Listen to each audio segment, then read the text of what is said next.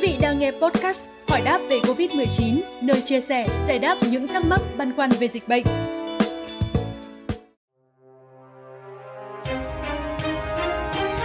Thưa quý vị, hiện nay số ca mắc COVID-19 ở trẻ em dưới 18 tuổi đang ngày càng gia tăng. Hầu hết các địa phương đã đồng ý cho trẻ em quay trở lại trường học.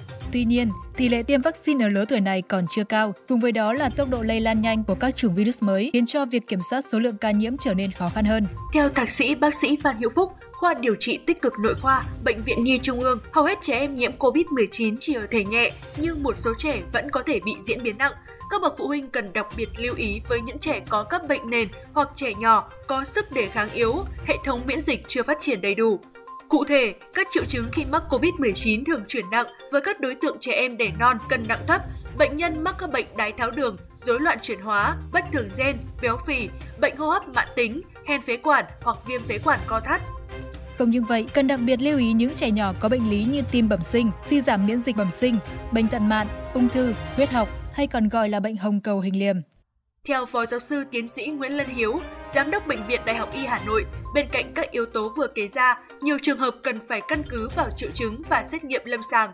Khi bệnh chuyển nặng, bão hòa oxy ở trẻ thường tụt, trẻ kén ăn, bỏ bú, tổn thương phổi rõ rệt, thậm chí có trường hợp bị sốc, suy đa phủ tạng và phải thở máy. Với những trẻ có triệu chứng thở nhanh, chỉ số bão hòa oxy giảm, bác sĩ cần chỉ định chụp X-quang.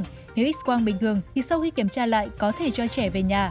Đối tượng chăm sóc tại nhà gồm hai nhóm chính.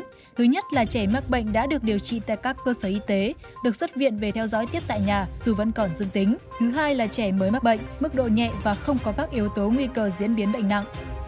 Mục tiêu của điều trị tại nhà là phát hiện kịp thời các triệu chứng nặng để đưa trẻ vào viện, điều trị các triệu chứng thông thường giống như cảm cúm, sốt virus và tránh gây lây nhiễm chéo trong gia đình.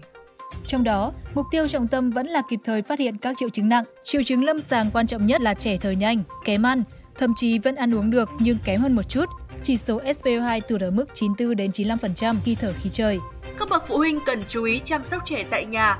Cha mẹ nên tăng cường các biện pháp phòng bệnh cho trẻ như đảm bảo chế độ dinh dưỡng đầy đủ, hợp lý để tăng cường sức đề kháng, tuân thủ thông điệp 5K và giữ gìn vệ sinh sạch sẽ cho trẻ.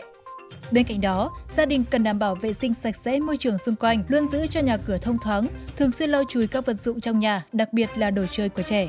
Ngoài ra, theo các chuyên gia y tế, tiêm vaccine là biện pháp quan trọng để kiểm soát đại dịch. Thông tin vừa rồi cũng đã khép lại chương trình ngày hôm nay.